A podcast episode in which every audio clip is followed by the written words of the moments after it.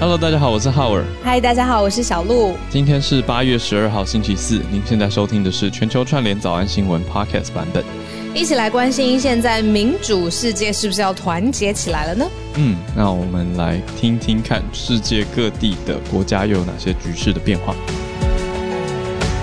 昨天从地狱爬出来，我觉得搬家是太可怕，真的太可怕了。为什么箱子很多吗？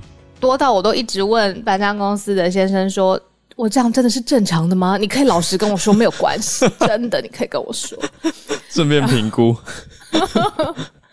然后我又找到以前常常呃会用的化妆品啊，呃香水啊那些女生的小东西，真的你无法想象。然后都是很已经很久，比如说在箱子里面两三年。嗯，然后我觉得他们是他们自己一个国家，他们真的 好好好疯狂。我怎么怎么会买这些小东西？那因为这次有整理掉吗？还是继续在箱子里？嗯，有整理掉了。有，我上次跟你聊完之后，我心里有想说，嗯，可以的，可以，可以打开，现在把它晒出来了。嗯，你刚刚说从地狱里爬出来，嗯，我就想到我们要跟大家说一下，我们采访了从地狱里爬出来的金牌双打组合。你这个转太厉害了。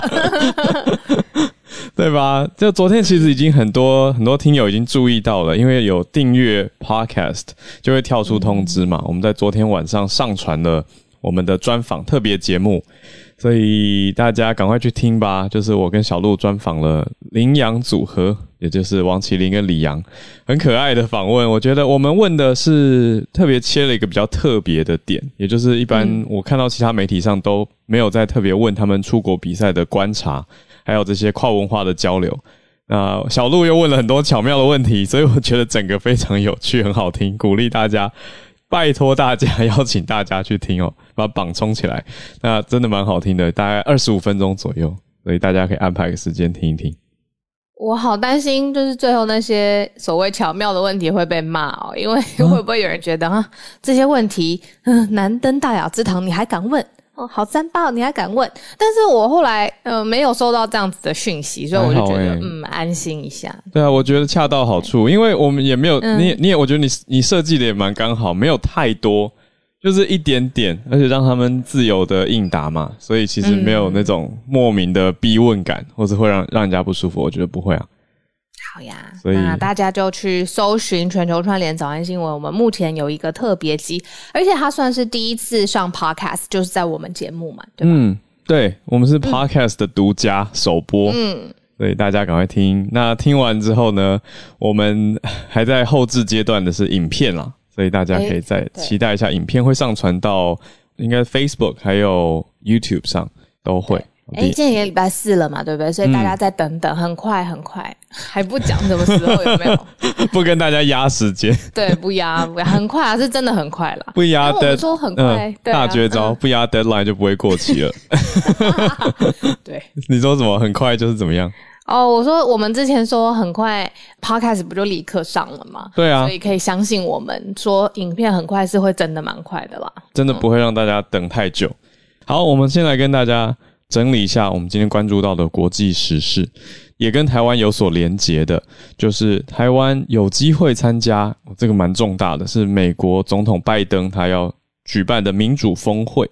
他在三月的时候就预告过有意愿、有计划要邀请台湾，那到底会不会邀呢？就是这几天的看点。好，再来第二则，则是北韩拒接热线。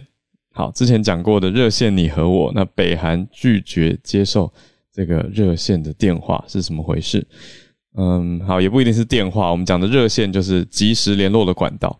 那第三则则是中国资助缅甸军政府。我看到的时候，整个醒过来，眼睛眼睛吓大了一下。嗯，这是消息，我我觉得看起来很像是什么小报社的消息，但是仔细一看，嗯，资料来源是路透社的报道，所以我就真的多看了好几眼。那我们待会来了解详情。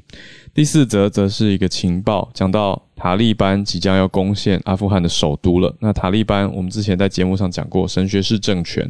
那自从美军撤出阿富汗之后呢，塔利班就不断的在进入不同的城市，在不同的攻陷跟拿下这些城市。那美方的角度跟态度一直有点像是说，呃，塔利班应该说阿富汗要自己。捍卫自己国内的安全，就就这样离开的感觉。那塔利班的情况到底是如何？那现在已经从北边进到阿富汗的首都来了，喀布尔。好，那我们待会来了解详情。那到了八点半会跟大家串联哦。我们就先从第一则，我觉得蛮大的消息诶。而且我觉得这个对于台湾在国际上面的讨论跟认识，应该也都是一个很正向的加分，会扩大对于台湾啊现在呃民主社会的理解。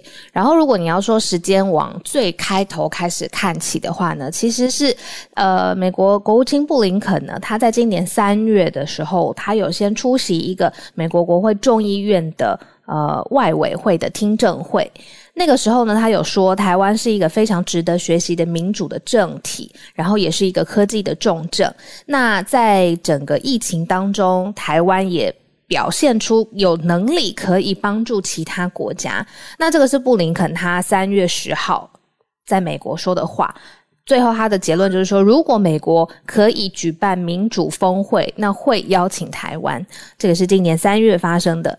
那现在呢，已经八月中旬了，没想到呢，发布了是一个正正式的消息，就是美国总统拜登呢会在今年十二月。嗯，以他作为东道主来召开民主领袖峰会，到时候邀请的，你可以想象，就是世界上真的是民主国家的领导人啊，民主国家的民选政府的领袖，还有相关的组织来一起参加。名单现在没有出炉，但是大家就联想到，好，那个时候三月的时候，布林肯他有承诺过，而且说，呃，台湾很值得学习嘛。那这一次既然确定十二月拜登要来作为主人来召开这个民主峰会，所以台湾就。有望参加这个来自呃与世界各地的所谓民主所有的国家跟社会的集合的大峰会。嗯嗯，会是网络的方式举行吧？嗯，我记得是网络的二月。嗯嗯，看样子是网络的方式举行，但是是很大的活动。好，那也是一个各国角力高峰的一个现场。好，那。就再继续观望看看。有一个可以补充的小小的地方，就是你看这些民主国家，他们讨论集结起来，一定要讨论的呃大方向嘛，讨论的主题，那这样开这个会才有意义。那其中就有一个大主题，现在也已经出炉了，就是要来对抗威权政体。嗯，那这个一直是谁呢？可能就有一点明显了嘛。那大家可能也会在共同合力来讨论，比如说现代社会才浮现的问题，比如说呃，COVID 之后的疫情啊，各国的复苏，然后疫苗的分配等等。但其中有一个 agenda，他们就是要讨论对抗威权政体。好，对抗威权政体。好的，我们来到第二则，刚好在讲威权政体。现在就有一个威权政体，北韩拒接两韩热线，这个讲的是不接南韩的联络。那而且金宇正，也就是金正恩的妹妹，还有一些言论哦。来，呃，他讲说驻韩美军全部撤走，否则南韩会自取灭亡。这个讲的非常的重。那到底为什么呢？这边核心北韩不开心的点是不满。美韩持续在军事演习，所以就不跟南韩保持联络。因为我们在七月底的时候，其实有跟大家提到嘛，南北韩的热线是好不容易在七月底的时候，大概二十七号才恢复连线，但是北韩方在八月十号，也就是这几天的时候呢，拒绝接听了。那金正恩的他的妹妹金宇正，他发表的是书面的声明，他就对于美韩一直在展开。军演的坚持表示不满，他认为南韩的当局，他他的说法是南朝鲜啊，南朝鲜的当局是背信弃义，这样子的做法让人深感遗憾。好，那金宇镇还说，如果要朝鲜半岛和平，美军就应该要先撤走住在南南朝鲜的侵略武装力量啊，还有装呃战争的设备啊。那南韩一直在做出这样子的行为，是自取灭亡，会付出代价。好重啊！所以延续刚刚我们讲到的对抗威权政权，这就是一个范例啊。那因所以北韩问题一定也会在民主峰会上被提出啊。那中国问题也会在民主峰会上一定会提到的。我是在想说，之前我们也一直在追呃北韩现在不论是国内的民生的问题啊，说它的粮食或是它的疫苗、它的疫情。有没有受到很好的控制？那这些其实如果国内的资源有缺乏，北韩感觉已经是做好了准备，要跟外界世界来保持啊一些联络或者是一些基本的联系，在啊国际的物资上面或是资源上面可以互通有无。但是现在还是呃，比如说立场的问题，或是很在意美韩军演的问题，那这个呃南北韩的热线又不接了。你记得是嗯黄健健老师他是不是有说很容易有一个情况，就是那个热线一响起来，然后大家看看我，我看看你，对，没有人敢接。他说亚洲文化，我觉得画面超生动的。对呀，嗯。所以带回来听听看，就是在北韩，那现在又不接电话了，那对于南韩也是一个很强烈的讯号。对啊，你你这样一讲，我的画面变成说。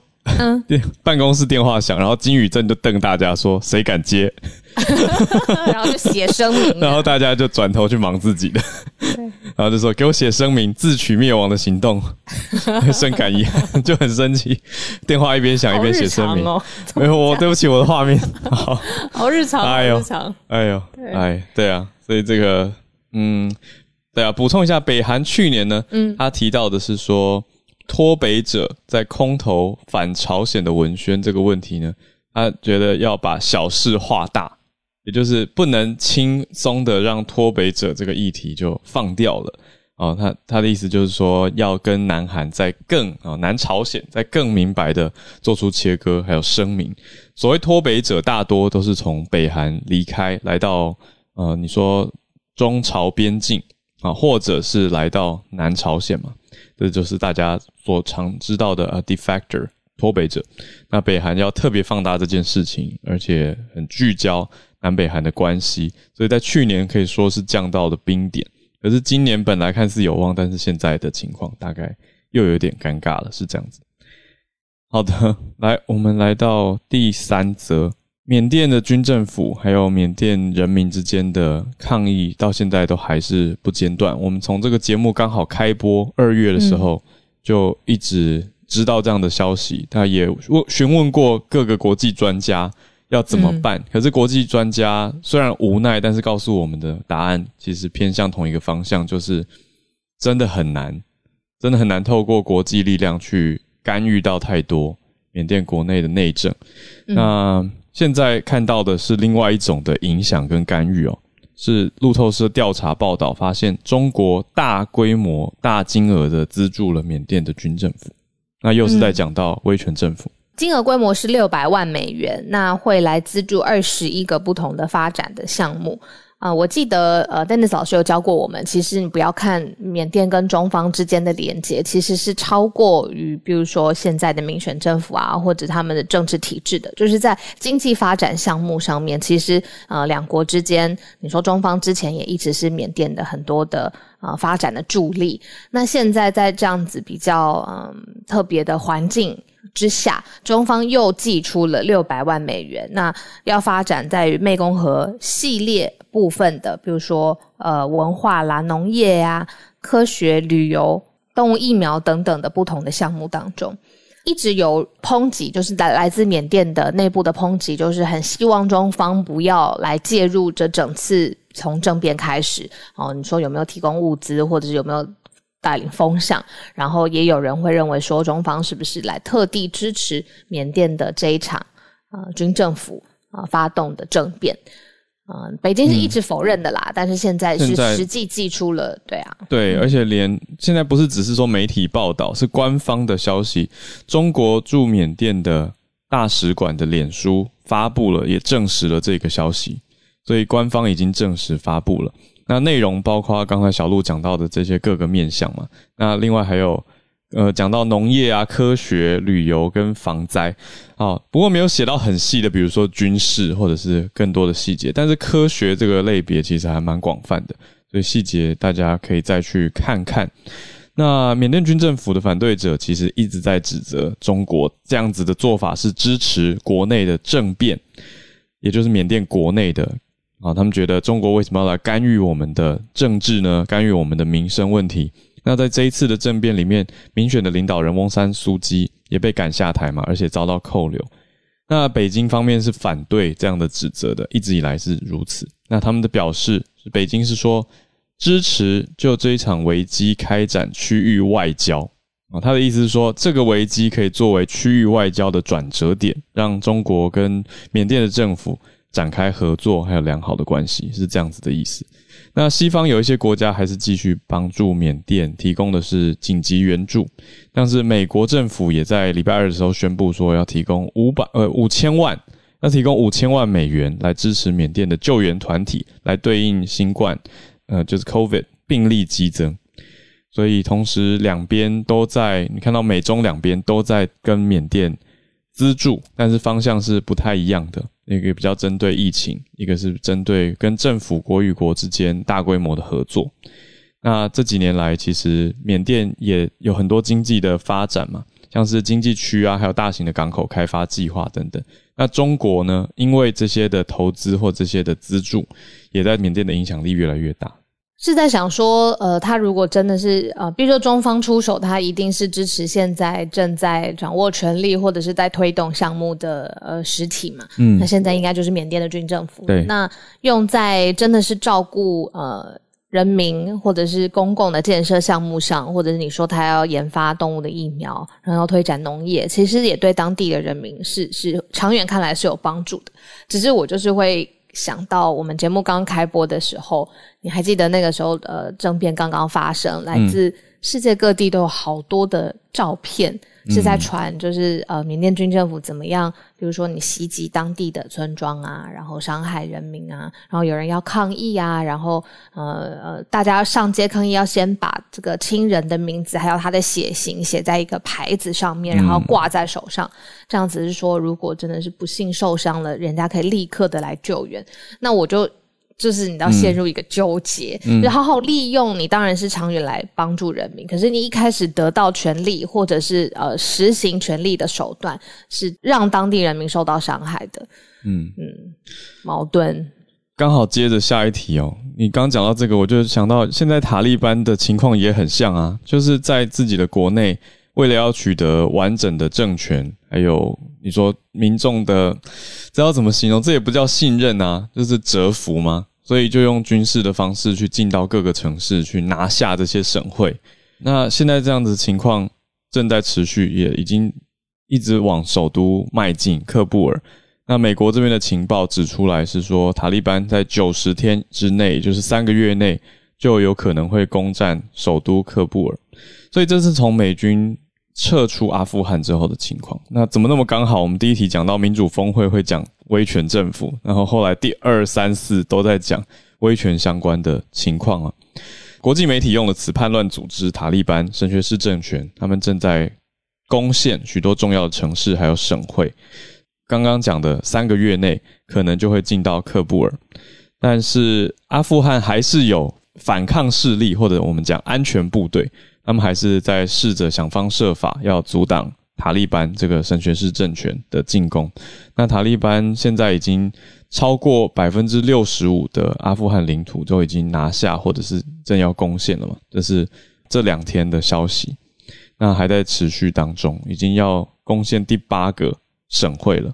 所以西方的安全安全专家在提出来的是说，往喀布尔的路上都挤满了逃离冲突的平民，很难判断塔利班战士是不是也在里面。嗯，对，那有一些人是比较担心，这个是听起来比较恐怖的，是如果有自杀式的炸弹攻击进到使馆区去恐吓或是攻击哦，特因为特别是现在在讲喀布尔首都特别多的大使馆，那就会惊动到，也会攻击到、伤害到世界各国的使节，这是大家特别担心的情况，也希望大家可以去。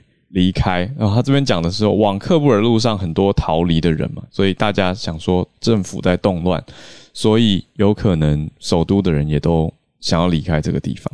塔利班的纠结跟附近的邻近区域，他们到底藏在哪里、躲在哪里，然后发动什么样的呃项目？这个纠结好久了，嗯，然后在当地的历史文化也错综复杂，然后再加上美军呃当初进来，现在又要离开，然后所有的那个因素都是你知道多元的 multiple 一直多乘上去，嗯，然后所以看上去有的时候也会觉得虽然很遥远，然后也有点忧心，可是你知道。国际时事就是这样子，如果有的时候跟自己稍微相关，就会要特别注意。那如果没有没有立刻你知道连接起来，有的时候你知道很容易讯息就这样子听过去。所以还好现在有这个每天帮大家来温习的早安新闻，然后也可以持续来关注它的脉动。对啊，小鹿天哪，你你刚刚讲这个，我昨天也在想这件事情。我自己的小结论是，因为。台湾跟中美之间的密切角力关系，所以全世界都跟我们有关。我觉得，对啦，对，因为我我从很久以前开始，一开始看国际新闻，真的觉得非常难懂，真的非常难产生连结。对，可是自从我们一直在做节目，还有一直以来在看啊，其实就觉得跟中美之后，只要把中美放进我们的 context，应该说我们也无法把中美拿出台湾在国际国际角色的脉络啊。如果拿掉的话，就真的会断开很多的连接。可是，一旦加进这个脉络，这个 contextualization 加进来之后，就全部都连在一起了。所以大家真的是不要觉得不相关，还是要稍微了解。那我想今天的这几题是真的蛮复杂，而且我觉得 Dennis 老师现在头可能有点痛。他不会，他可以的，他可以。就是到底等下要讲多少？所以我想，我们要不要提早开始让大家来？可以啊，串联大家来举手。好。那已经很多朋友举手了，特别是我看到今天的寿星，我要把他拉上来。Lawrence 生日快乐！Hi Lawrence，生日快乐！生日快乐！谢谢好，谢谢小鹿。Hi，我是在美国马里兰州，不过今天要讲的其实是加州。对，今天是讲加州的事情。加州所有的 K to twelve 的所有教师，就说他们在十月中以前必须要完成疫苗接种，否则你必须要每周都提出你的那个筛检证明。好，这是这是主主要的问，就是他们这次的政策，而这个政策是由加州的那个 Department of Public Health 来发布的，就是他们工会部门来发布的。但这其实我们我讲到这边，大家应该会觉得说，哦，等等，所以怎么会忽然冒出这么多东西？那就听我再花一分钟时间把它背景讲一下。现在美国就是根据儿童他们统计数字，上个礼拜啊，就是所谓的 child 有九万四千人是确诊的，占所有确诊人口百分之十五。也就是如果大家在 line 上面看到说什么美国的儿童也疯狂确诊，然后跟大家说要小心，这其实是个事实。那这件事情是家长一直在担忧的项目。而白宫则是在八月二号就已经有回复过，说教师有百分之九十至少都有打过一剂疫苗了，所以他们认为说学校是可以 reopen 没有问题。那就在这中间的攻防的时候，CNN 今天他就特别去再采访了一次美国教师联盟的那个主席，叫做 Randy Weingarten。他曾经就是一开始说，我们无论如何让学校开启，结果 Delta 一爆发，他说我们不应该开启学校，然后就被大家骂得一塌糊涂。然后又说我们尊重大家信仰自由，不应该让大家都打疫苗，然后又被骂了一次。所以今天他就最后说，呃，那请问一下，您您认为最后的底线是什么？他说最后的底线就是我们要等那个，这是 CNN 人去提的，说是否我们把那个。辉瑞疫苗从 EUA 就紧急授权变成 fully approved，就是全面可以正式实打。那么这个，那么你们就可以全面鼓励教师施打了呢？他就是首度说 yes，他赞同这件事情。好，所以这又再牵扯到下一件事，哎，大家会觉得有点杂吗？所以我先整理一下思绪哦，就是加州州政府现在说，我们要求说，对，就是说那个一定要大家打疫苗。那结果他们的工会说，工会就说，我们还没有到完全支持哦。那这件事情要等到 fully approve，而 fully approve 这件事情，现在为止，不管是 New York Times 也好，还是 Science 引述之前的报道，都说预计美国九月会发生，就是所谓的全面认证这件事情。嗯，而加州之马上说我们要让大家有这个疫苗禁令，就是因为去年有一些，就是去年在 reopening 的阶段，有一些红红州啊，就红色的州，他们会过一些法律，说让你公共卫生部门你要下这个命令，会有层层的行政困难。而现在加州并没有通过这一条，所以他们说的这句话就是立礼拜四立即生效。对，就是其实就是现在就已经准备要生效了。我们现在看到的加州宣布所有的教师给我去打疫苗这件事情，我第一周这么做，而接下来会有谁跟上呢？哎，我们很难说，就大家慢慢看吧。对你，你讲的教师是中小学吗？呃，是中小学 private or public 全部的教师，中小学公私立。谢谢寿星 Lawrence，蛮完整的消息。那刚好我们就连线到另外一位，就是加州的老师。虽然 Charles 老师是在大学教书，所以他应该不是刚刚的中小学里面的内容，但是也要讲到加州的消息，刚好连线到北加州，Charles 老师，哎，Lauren 生日快乐！对，这边就是呀，就是讲一下，就是说，其实这整个就像一个光谱一样。那我今天这个分享的题目就是一样，就是美国就是从幼稚园到啊十二年高高中的这个公立学校，呃，就最最近这几周开开学嘛，那就是因为这个变种病毒，很多家长很担心。那每个州对这个啊规定其实都莫衷一是。那其实 CDC 和美国儿科学会他们强力建议，不管有没有打疫苗，室内都要戴口罩。但是这毕竟这只是一个建议，就是 guideline，并不是强制。像佛罗里达的州长，他就是啊，只是宣布说，如果学区的呃 superintendent，就是啊，比如像督学或是学区的呃长官要求学生戴口罩的话，他要考虑扣留这些人的薪水作为惩罚。啊，这佛罗里达州是是共和党的州长。啊，然后可是这个佛罗里达州很多学区，他不畏州长的威胁，他们执意要求学生上课要戴口罩。那拜登政府也在考虑说，如果说这些督学或者老师因为这个，因为呃坚持让学生戴口罩受到惩罚的话，那联邦会对这些学区这个财务支持，就是说奇妙的攻防，对，非常奇妙的攻防。那加州正好是在另外一个光谱，像刚才 Lawrence 有分享，就是。他除了建议强力建议学生要戴口罩之外，就是刚才呃 l 人所说的，就是呃宣布老师必须要接种疫苗，要不然就是接受啊每周的新冠检测。主要目的就是让这些不打疫苗的老师感觉到很不方便了。那我之前也有分享过，我们州雇员也是同样的规定，就是如果你要去呃公办公室的话，你一定要打疫苗，要不然就是你要每周都啊出示这个证明。嗯，那我想。大家可能在台湾很难想象，美国会因为学生要不戴口罩吵翻天。那我觉得这个基本上 CDC 和美国的科学会都已经证实，口罩能够有效保护自己和保护他人。对，这基本上是一个常识。但是，一旦成为政治议题，就根本没有办法有理理性的讨论。那你看到美国就是现在这样的情况，嗯，联邦政府也都也都扯进来这样子。嗯，好，那这是我今天的分享，谢谢，谢谢 Charles 老师。是，对我觉得真的是哎，就是戴口罩这件事情，台湾真的会蛮难。想象，因为我觉得它跟嗯生活习惯吗？是不是有关系？因为我觉得要讲的话，如果我们回归到美好的疫情前，大家平常走在路上，其实就常看到很多人会戴口罩，他们是防空屋啊，或者是，所以就不会别人看到我素颜，就是 就各种啊，就是明星艺人都要戴墨镜加口罩，对不对？怕素颜被看到。对，可是在美国，明星艺人不太会没事戴口罩加墨镜，这样有点奇怪。会戴墨镜啦，或者帽子，帽檐压低低的。可是戴着口罩，这本来就不是在美国常见的生活形态咯。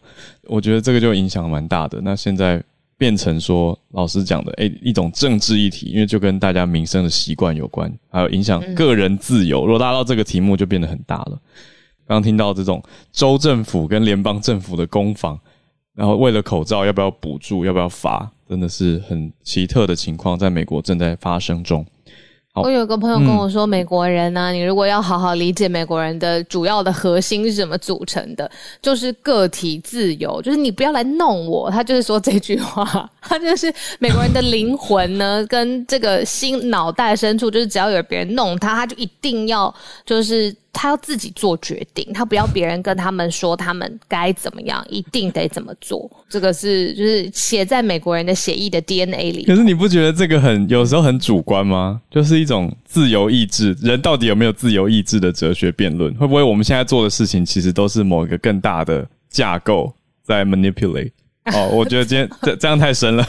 星期五可以谈一下那个 metaverse，太可怕了，元宇宙。啊，对啊，讲到 Metaverse，我昨天是看到一个科技新闻，NVIDIA 啊是用完全虚拟的技术打造出他们之前四月的时候的发表会，那昨天才告诉大家说，我们四月那场其实是完全是用虚拟技术做出来的哦，然后昨天在公布，玩好大，后置纪录片，对我觉得蛮酷的，我自己还没去看，所以也许明天可以再跟大家聊聊，或是我再传到社团好了。好，好啊，那我们再连线到下一位。我想先听听洗澡那一个是劝吗？嗨，呃，你说呃，一天洗澡的习习惯到底有几次？竟然有好莱坞的明星来嗯回答哦。Jeff，Hello，呃，小鹿浩儿，还有听友们，大家早上好。嗨，呃，我是 Jeff，呃，我来自洛杉矶，分享的这个新闻呢，这跟这个个人的卫生还有这个体味是有一点关系的。就是说，这个洗澡的频密度最近成为好莱坞的这个热门话题。呃，因为这个呃明星夫妇 Ashton Kutcher 还有 Mila，他们最近接受这个播客的采访的时候呢，就有提到说他们不会每天用肥皂洗澡，呃，只会清理自己的腋下或者是私处。他们有两个小孩，一个是六岁，一个四岁，也是一样，也是没有每天洗澡的，那就引起了大家的这个热议。那接着呢，这个断背山的男星 Jake Gyllenhaal，他也是接受采访的时候就说，他也不常洗澡。他认为呢，这个啊不洗澡，其实透过这个肌肤可以自然的这个保养。但是呢，有另外一派的明星，像那个巨石强森 The Rock，他是觉得说他自己呢是一天洗澡几次的。就是早上起来是冷水，然后运动之后是温水，晚上下班之后是洗这个热水澡，有助他放松这个心情。同样的，这个水行侠 Aquaman，呃，他也是经常洗澡，那他甚至笑言说自己是水行侠，当然是跟这个水是形影不离啊。当然，男神好好笑，嗯。那个男神 Brad Pitt 呢？他给大家的忠告就是说，如果是有流汗，但是没有时间洗澡的话，其实可以用这个小孩的这个啊擦拭巾，那个 Baby Wipes 去清理这个腋下，然后去除这个异味。好奇 Jeff，为什么你特别注意 这一整理的好完整？对，好，而且还去搜每一个人怎么回答？为什么？因为那个报道里面其实就有很完整的这些。当然，我就觉得说这个跟我们的生活习惯非常息息相关，特别是在这个疫情期间，我们特别注意这个个人的卫生哦。当然说，不管说你你的洗澡习惯是怎么样，但是我觉得这个期间要提醒大家，就是。经常洗手，这个是首先必要的。当然，也有一些医生是觉得说，呃，如果没有看到这个身体有肮脏，或者是没有特别流汗，那可能一周洗三次大概就够了。因为一般来说，呃，没有洗澡的话，只要你清洗双脚啊、腋下、腹股沟这些部位比较容易有这个细菌滋长的地方，大概有清理、保持清洁，那就就足够。谢谢 Jeff，谢谢 Jeff 是第一次上来分享吧？对，第一次上来对，对，谢谢你，欢迎你。我觉得很有意思，也有一另外一些科学研究在研究的是要不要，呃，应该说刷牙的频率会不会影响感染肺炎的几率？因为讲到说牙齿上沾染的细菌会不会让对病毒进来残留跟滋生的机会增加等等。我想说，哇，这些都是你像个人卫生连接到公共卫生的影响。对，我觉得大家就自己注意自己的清洁吧。这艺人的频率就就听起来给大家参考看看。哦，平 平常好像也真的没有很在意这些名人到底多常洗澡，I don't care。我不到他们。对，没关系。对，但是跟公共卫生有关系的时候，就大家都要注意了。闻不到艾希顿库奇。不想不想讨论太多气味。好，好好，对不起对不起对不起，想太多了，想太多。有人要结婚了，拉回来拉回来。好，嗯，博君你好。我今天想要分享就是一则跟刚结束的东京奥运有相关的新闻。那他这个新闻是讲到就是呃，长期在生产销售芭比娃娃的美国的 Metal 公司，他们这次因为特别为了东京奥运跟 IOC 还有东京奥运组委合作，出了一款冬奥限定款的芭比娃娃组合，主要是针对啊这次五项新增的奥运项目：棒垒球、空手道、滑板、攀登还有冲浪，他们去设计这个芭比娃娃的 idol，然后再进行翻售。那呃这次比较大的这几天，可能在美国的社群媒体，包括 Twitter 有一些争议，就是说。大家仔细一看，这五个娃娃就是他们脸孔有呃，比如说有白人，然后有黑呃黑人，可是可能也包括一些像是拉丁裔脸孔的娃娃，可是怎么缺少了就是主办城市东京的亚洲人脸孔？那这个其实会让大家觉得比较有疑问，或是觉得 frustrated，就是说，因为包括像是嗯，Metal 公司它是一个美国公司嘛，那呃，就是其实以美国的奥运代表队成员来说，因为美国它是一个民族大熔炉，其实很多代表的成员，他虽然是美国队，但是他可能很多族裔的背景都是来自于呃亚太地区的移民，然后到美国生活之后，再为美国队出战。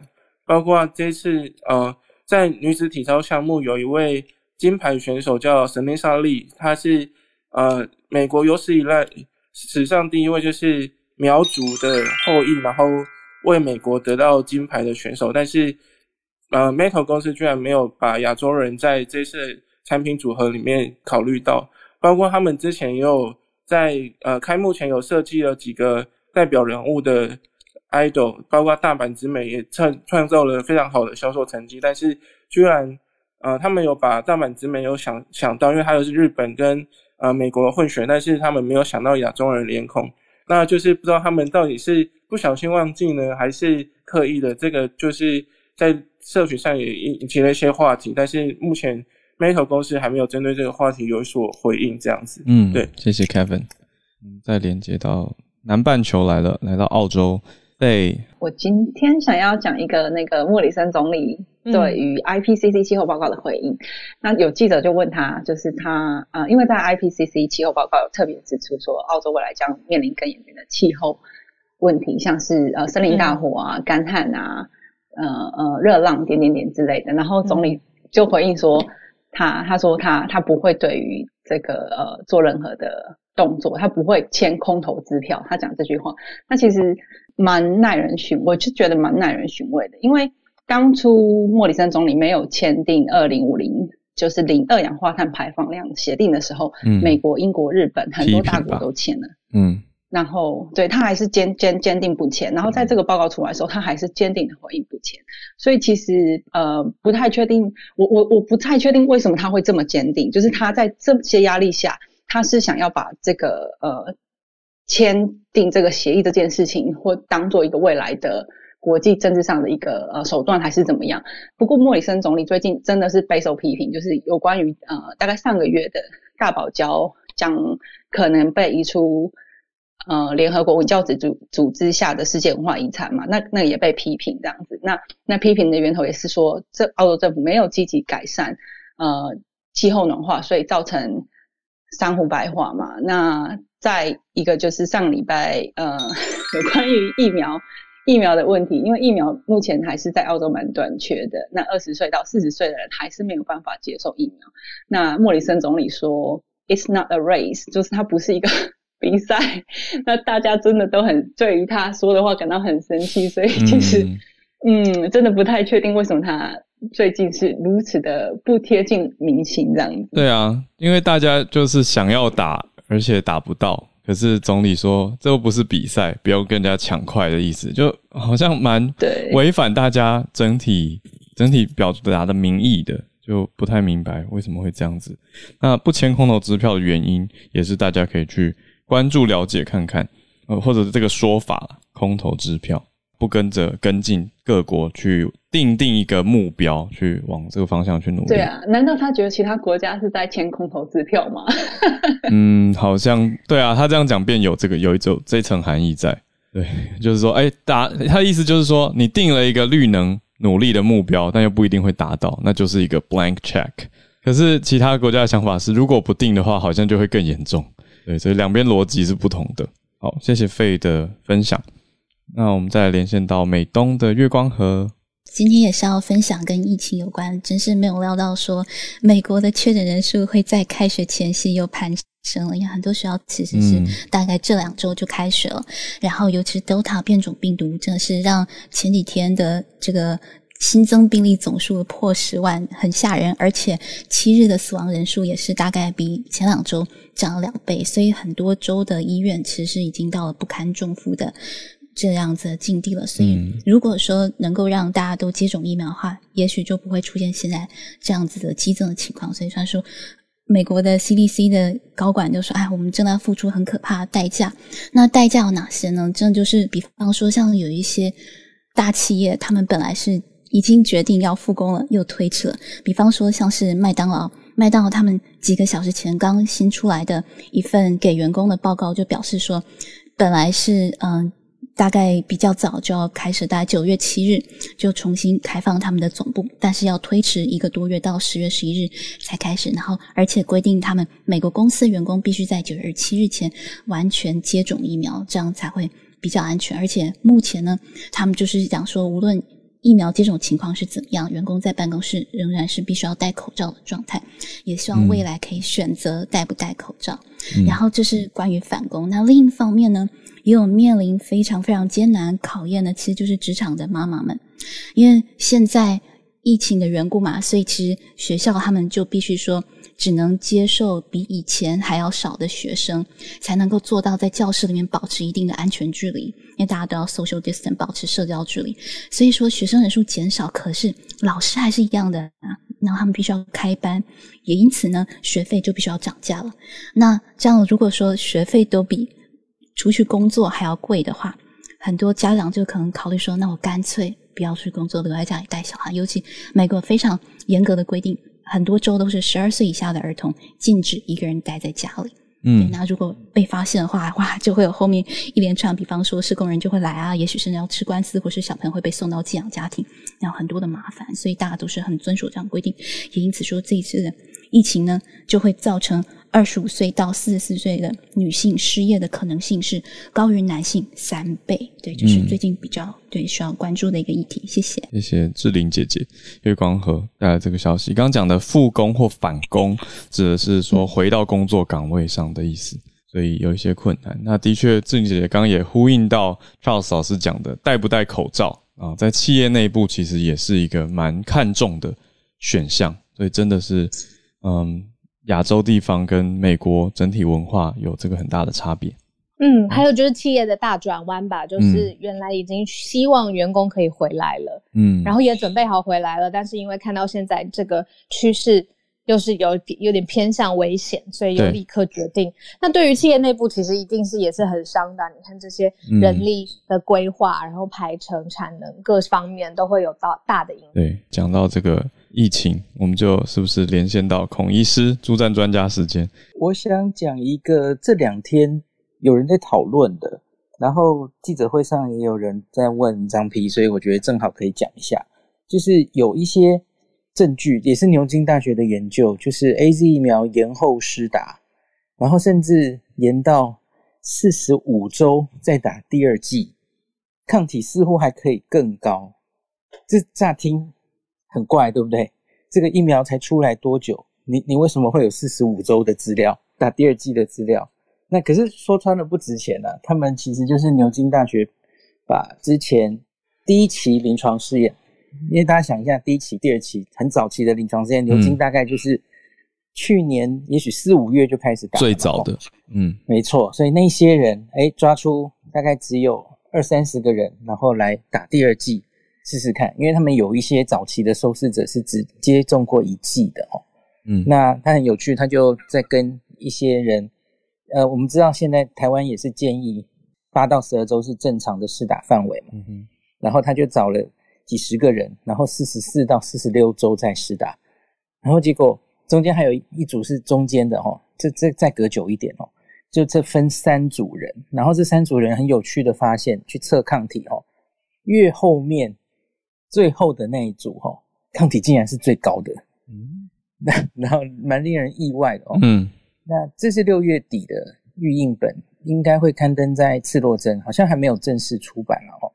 那可是我自己觉得解读这个研究要很小心。第一个，他是十八到五十五岁年轻人，这群人是年轻人哦，年轻人的免疫力不一定可以就是视为是一个常态哦。老人家不一定会有那么好的结果。那第二个是，他案例数实在太少了，哈，那才几十个人的案例哦。那所以我看他的那个测出来的抗体，然后那个抗体的分布的区间其实也很广，所以这中间其实有很大的个人的变异。那所以要很小心。然后他测的不是综合抗体哦，他测的只是一般的抗体，就是抗极蛋白的抗体。那这要讲到它的另外一个限制，因为其实也很多人会问我说，我打完疫苗，我到底该不该去测个抗体，看我有没有已经有免疫力什么了哈？那通常我会不会建议？那美国 CDC 也不建议这样做哦，因为市面上其实测抗体有各种测法，抗体有好几种哦。那我这样说，它这个研究只测极蛋白的抗体，你没有办法区分这是。打疫苗之后产生的，还是自然感染产生的？因为这这一些呃延后到四十四周以后才打的人，也许他中间有得过新冠的感染，你不可考啊，你没有做检查，那我没有看到他有对这方面有描述哦，那所以你没有办法厘清他是不是虽然他中间只打一剂哈，一年前打了一剂，搞不好他之中已经受到感染过嘛，他就自然这个免疫又增强过了，所以所以你就直接说哦，这个一年后再施打，哎，抗体还更好，我觉得这个 结论可能要很小心的下了。嗯，那我觉得应该要再看有没有更多的证据这样子。那这篇文章其实还很有趣，它除了做这个叫 delay second dose 嘛，哈，第二剂延后施打到底有没有问题之外，他还做了第三剂，就是 A Z A Z 打了之后，然后隔了大概半年左右再打第三剂，那收集了九十个病人来，那不是病人，受试者来做这件事，诶，结果发现抗体还是可以再起来，哈。然后他也去验了，这个验的就是综合抗体了哦。那个综合抗体，它可以达到之前打完第二剂之后那个最高峰，它再往上高，大概两倍左右，这就在有再往上。然后它的 T 细胞免疫也可以再往上，所以看起来第三季，呃，可以再让免疫力恢复到之前打第二季的时候那种，呃，甚至更好。可是。不知道到底需不需要第三季了，这个研究没有办法回答这件事。嗯，那他倒是有追踪第一季的人，那追踪到大概快一年，只打一季哦，没有第二季，看他的抗体是有慢慢的在降低，那降低到一半以下哦，但一一年的时候已经降到快一半以下了哈。那可是这个其实也不是让人意外的事，我们现在在辉瑞跟莫德纳。持续追踪抗体，其实都有看到他们有些人会有下降的状况哦。那下降是不是真的跟突破性感染有关？也许有，现在有一些初步的资料看到有了哈。莫德纳前天刚刚推出他们的这个下降抗体跟突破感染是有关的，所以这其实也是我们好像又更进一步往免疫桥接走去了哈。因为综合抗体的高低真的可以反映这个人是不是。免疫力，呃，保护力的强弱，哈，似似乎是有关联的，哈。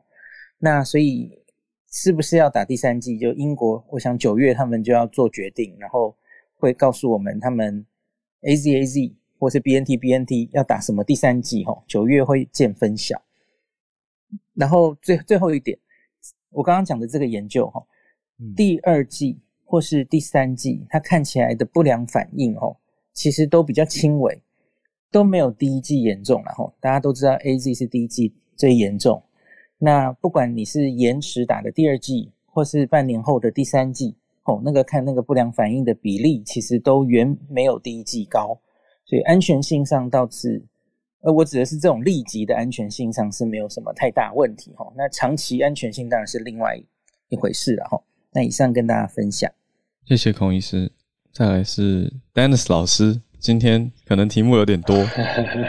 每一个题目都是跟美中关系有关哦。嗯刚刚两位都在讲说，其实全球的变局，我们在过去这半年以来跟大家分享这些国际新闻哦，大家可能对于国际上面的一些事物，为什么跟台湾有关系，越来越有一个清楚的概念。嗯，其实今天选的题目呢，就像我说的，每一个都跟台湾有关，也跟美中的竞争有关。我们很快的做做一个简单的介绍。先说，呃，我知道台湾我们最关心的是拜登民主会峰会，但是我们从英国关系来说，我们把它放在后面哦。我们先来讲这些。前相对来说比较小的新闻，先说美呃北韩拒接热线这件事情，我们看到的新闻表面是拒绝接电话，可是我们后面要理解的是为什么他拒绝接电话呢？表面上面是好像是感觉到美韩的这个军事演习威胁到了北韩，所以金正恩跟金宇镇不太高兴了，所以说我们就中断这个中断这个通讯。可是背后呢，北韩要做出这样的决定，它事实上如果没有中国的撑腰，如果没有考虑到在中美之之间的关系上，如果我不接电话。如果我。对美国表达更强硬的立场，中国会给我更多的援助。在这样的考量之下，所以他做出这个决定。所以表面跟背后的道理呢，是也希望一起来思考。那它的后果是什么呢？它的后果是，美国如果没有采取行动哦，拒接电话，然后韩国一直希望美国可以介入，但是美国如果没有采取行动，没有改变南北韩的关系，中国就会，然后，然后在后面呢，中国在因为北韩的拒接电话，给了北韩更多的援助，那么北韩就可以继续强硬。那当然，这个会影响哦，韩国、美国盟友，韩国对美国的盟友，韩国就造成了军事的威胁。我们把镜头换到东南亚，缅甸哦，缅甸也是一样。表面上我们看到这个新闻爆出来是说，中国资助了军政府。可是它背后呢，其实我们凸显的是中国跟俄罗斯现在正在默默的拉拢所谓的反美势力，或者是美国鞭长莫及的地方。如果它的后果是继续让我们知道说，哎，国际上面只能发出声明，没有办法真的采取什么样的行动，那么中国就会继续进逼，或者是所谓的反美势力、反美的阵营，像是俄罗斯就会继续进逼。对于缅甸来说，大家可能觉得，哎，好像跟我们有点距离，没有太大的关系。可是要知道，缅甸有很多的这个经贸往来，譬如说美国的盟友日本，就会在都就会被日本的投资造成威胁。这样的威胁呢，它不只是国安的，它还有经济上的威胁。那接下来在中东的地区，我们之前也一直在分享塔利班，美国一直觉得他在呃。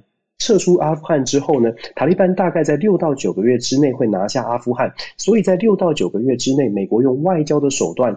将对卡塔利班施压，就有机会促促成所谓的和平协议。可是现在看起来完全不是这么回事哦。塔利班因为有中国跟俄罗斯默许，所谓的默许是我们知道之前他们的外交外交上面有派出外交代表到俄罗斯到中国已经谈好了，嗯，这两个国家不会干涉不会介入，所以塔利班呢可以肆无忌惮的继续攻城略地。很快的时间，美国基本上已经完全没有办法解决阿富汗的问题哦。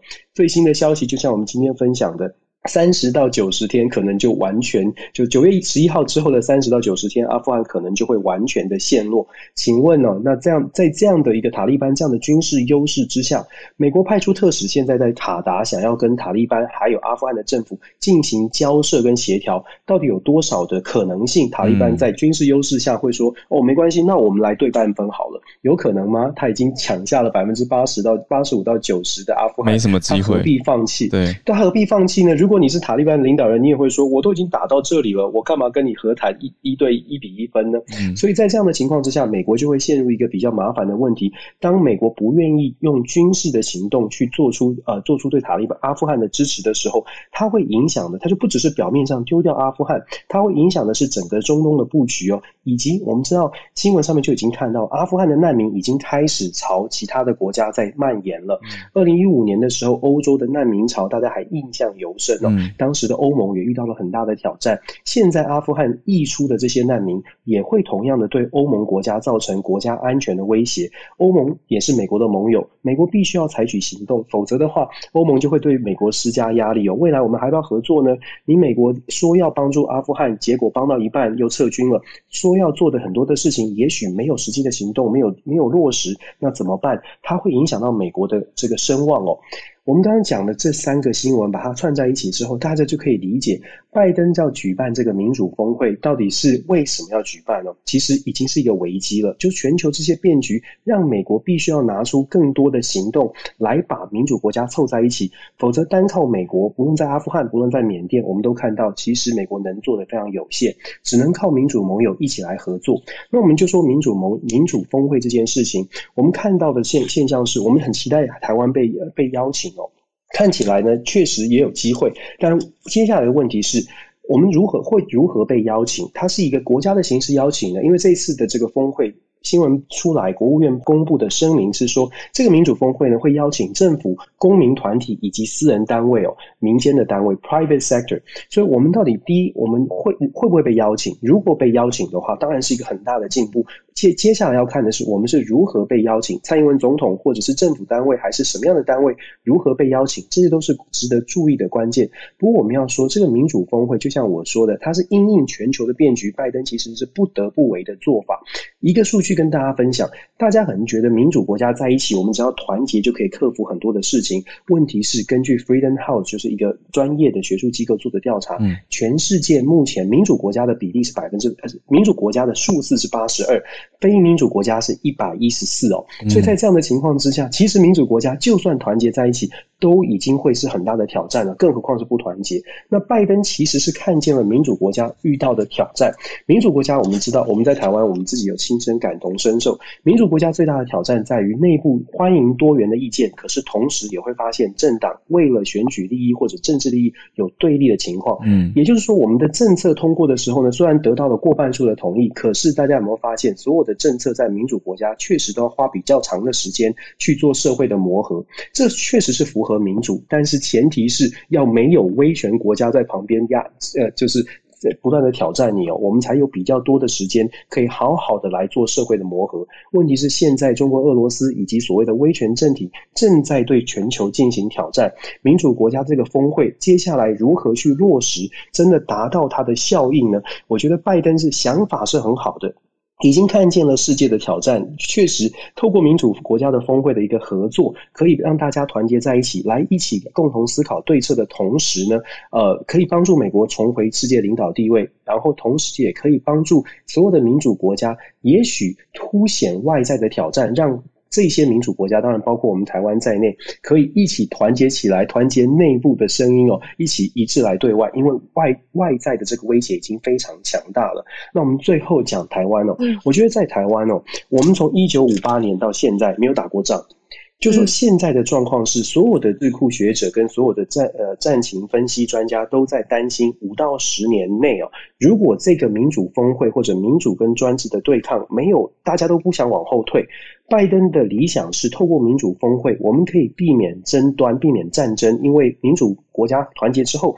政治跟外交的手段可以逼使中国跟俄罗斯这样的国家往后撤退哦。可是如果说没呃同，但是但是在此同时呢，拜登也希望美国政府也不断的呼吁说，这些民主国家每一个人呢都要自己强化自己哦，所以才能够真的把民主国家的力量全全部都发挥出来。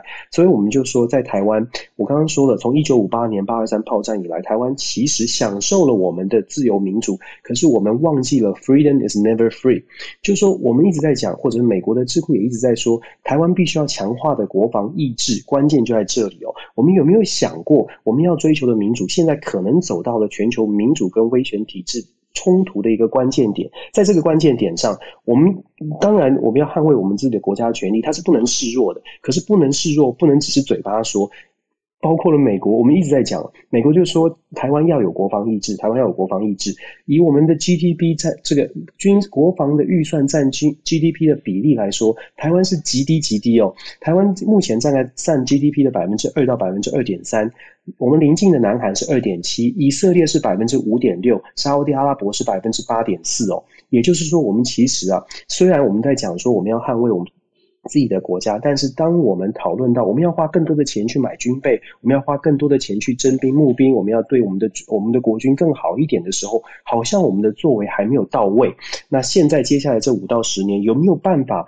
可能透过民主峰会，可能透过其他的方式，让大家呢，在台湾的大家一起想一想，全球的变局真的有可能在这个冲突点的时候，我们又在冲突点的最关键的点哦，美中冲突的最前线，也许我们真的要好好想一想，要团结起来了。我今天分享整个全球变局，不知道讲的是不是太多，不好意思，不会，没有诶，我觉得是串串联起来的感觉，就是整个都连起来了。谢谢老师。像是刚刚讲到塔利班，就想到对我们的早安新闻其实也讲过啊，就是塔利班拜访中国，那中国是派出外交部长王毅来接待。嗯，对，那这些在老师刚的描述跟分析当中，就全部把这些布局都连在一起了，就把很复杂的，你说中国、美国、中东还有欧盟。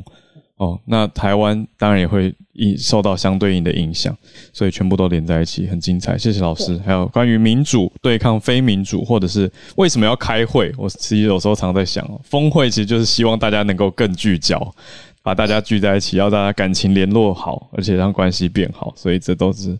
谢谢老师带给我们。我刚我们在后台 讨论，就说很像每天在修国际政治课，就希望不要被老师挡掉。前对啊，上课的时候，还有老师为什么一直说就是团结，到底背后的原因是什么？其实刚才老师整个把它连起来，就可以理解就是团结的重要性。嗯，对啊，为什么老师每次上来都要分享这件事情？对，嗯，谢谢大家，好，谢谢，谢谢今天所有上来分享的，还要谢谢寿星 Lawrence 生日快乐，还有助战专家对 Dennis 老师跟孔医师。那结尾收播间特别一点，我们刚刚不是跟大家说，我们昨天试出了特别节目吗？专访奥运羽球金牌双打李阳跟王麒麟。Alright，好，好，那我们就明天早上哦，明天又是礼拜五了，我又讲了这句话，好快，明天早上继续串联喽。睡觉之前会跟对方说晚安吗？他都跟我说晚安了，但是我常常跟他说早安。爱你哦，你是最棒的。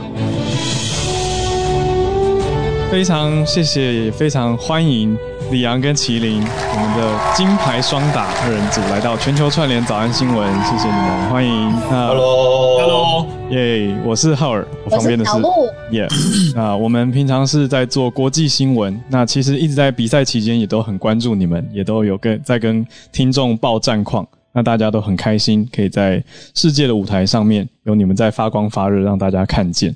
那看到你们努力的精神啊，还有羽球。那我们今天就秉持全球串联早安新闻一个很大的特色，也就是跨文化的交流，还有国际这件事情，特别想要呈现你们也许比较少跟大家聊到的出国比赛的观察，还有文化交流。跟其他选手之间的互动，像是之前我有看到你们在场下一下场，然后就跟呃来自印尼的选手去，好像是李阳吧，李阳你去跟他鞠躬，然后跟他握手，那个镜头我超级无敌喜欢的。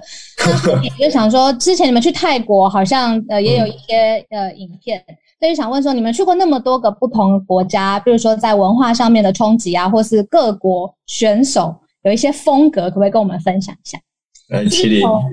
各国选手的风格，我觉得其实运动员来讲，大家都很热情吧，只是因为可能在语言上沟通。哦，我我觉得我再继续放下去就完全放完了。好，大家要去听哦，大家要去听我们的 特别专题。好啦，我来关房间了，谢谢大家，拜拜。感谢你的收听，有任何想要告诉我们的话，都欢迎透过各种管道留言给我们。